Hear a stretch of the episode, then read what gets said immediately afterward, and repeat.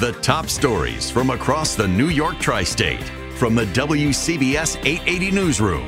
This is the All Local. The Longhorn bull that escaped the slaughterhouse today and wound up on train tracks in Newark is getting a sweet deal. He'll live out the rest of his life at a sanctuary in Sussex County. WCBS's Marla Diamond has more from Newark Penn Station. North 18 Continuous reporting a missing bull. He's got a tag on his ear. Commuters did a double take, but yes, that was a longhorn bull trotting along the tracks here in Newark around 11 this morning. Crazy. Never seen anything like this. No, never. Especially in the middle of Newark. Yeah. I thought I've seen everything, but that's a new one. Do we have any idea where he came from? A local slaughterhouse. The caper delayed both NJ Transit and PATH trains for about 45 minutes. Newark and Port Authority police finally corralled the animal about two miles south of here near the airport. At Newark Penn Station, Marla Diamond, WCBS 880 News. Nassau County Republicans have tapped freshman legislator Mazi Pilip to run as their candidate in February's special election for George Santos's vacant House seat. The 44 year old Pilip was elected in 2021 to represent the county legislature's 10th district in North Hempstead. She was born in Ethiopia. She and her parents moved to Israel when she was 12. She's a former IDF soldier and the mother of seven children. She'll face off against Democrat Tom Suozzi in the February 13th election for New York's 3rd congressional district. The GOP will introduce Pilip tomorrow at a noon rally at the American Legion in Massapequa. The feds are helping the NYPD crack down on thieves who are targeting mom and pop pharmacies across the city. WCBS's Mac Rosenberg has more on who's behind the burglaries and what they're looking for. It's the smaller pharmacies that are feeling this the most because they don't have the level of security of the bigger chains. The DEA and New York Special Agent in Charge Frank Tarentino are leading the fight to find the criminal networks responsible. It's going to be a very uh, long, arduous process to make sure that all of these safety measures and protocols are in place, but we can make a difference. His agents are constantly talking with pharmacists about beefing up security, especially when they close.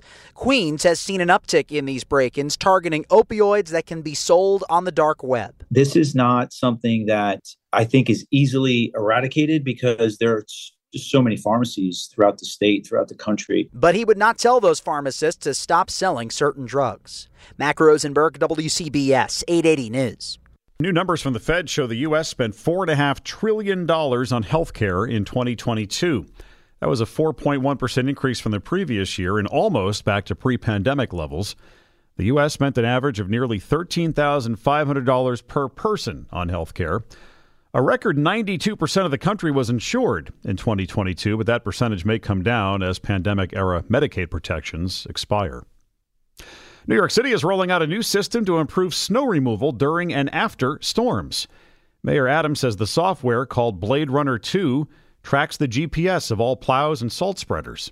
We'll be able to track real time progress more efficiently, deploy our plows and salt, salt spreaders and keep the snow and ice off our streets so that the city that never sleep will never have to be stalled due to a snowstorm. Sanitation Commissioner Jessica Tisch says the city has added more workers and better snow fighting equipment. We are headed into this snow season with more sanitation workers than we have had at this department in decades, and approximately 600 more than we had the last time that this department had to meaningfully fight snow. And we've bought almost a half a billion dollars worth of new trucks since that time, too. Tisch says the mayor's latest budget cuts will not impact the city's snow response. Now, time for WCBS 880 weather. And for tonight, it's going to be clear. It's another cold night, but uh, we'll stay above freezing, I believe, in the city, about 35 or so. 25 to 30, though, for many of the suburbs. And then tomorrow and Saturday, mostly sunny. It is milder for both afternoons.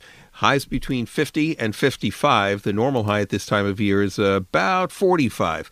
Now Sunday, increasing clouds. Likely it'll it'll be raining by the end of the day on Sunday. So if you have things to get done on Sunday, do it early. And uh, we put out this little advisory, even though it's early. Uh, make sure you got uh, the uh, Christmas decorations uh, secured because it looks like another very windy, wet rain, uh, rainy night coming up for Sunday into Sunday night and early Monday. Right now, 40, humidity 34%. A west wind at 9 makes it feel like it's around freezing. Still pretty mild for the next few days, Craig. Do you see that continuing long term?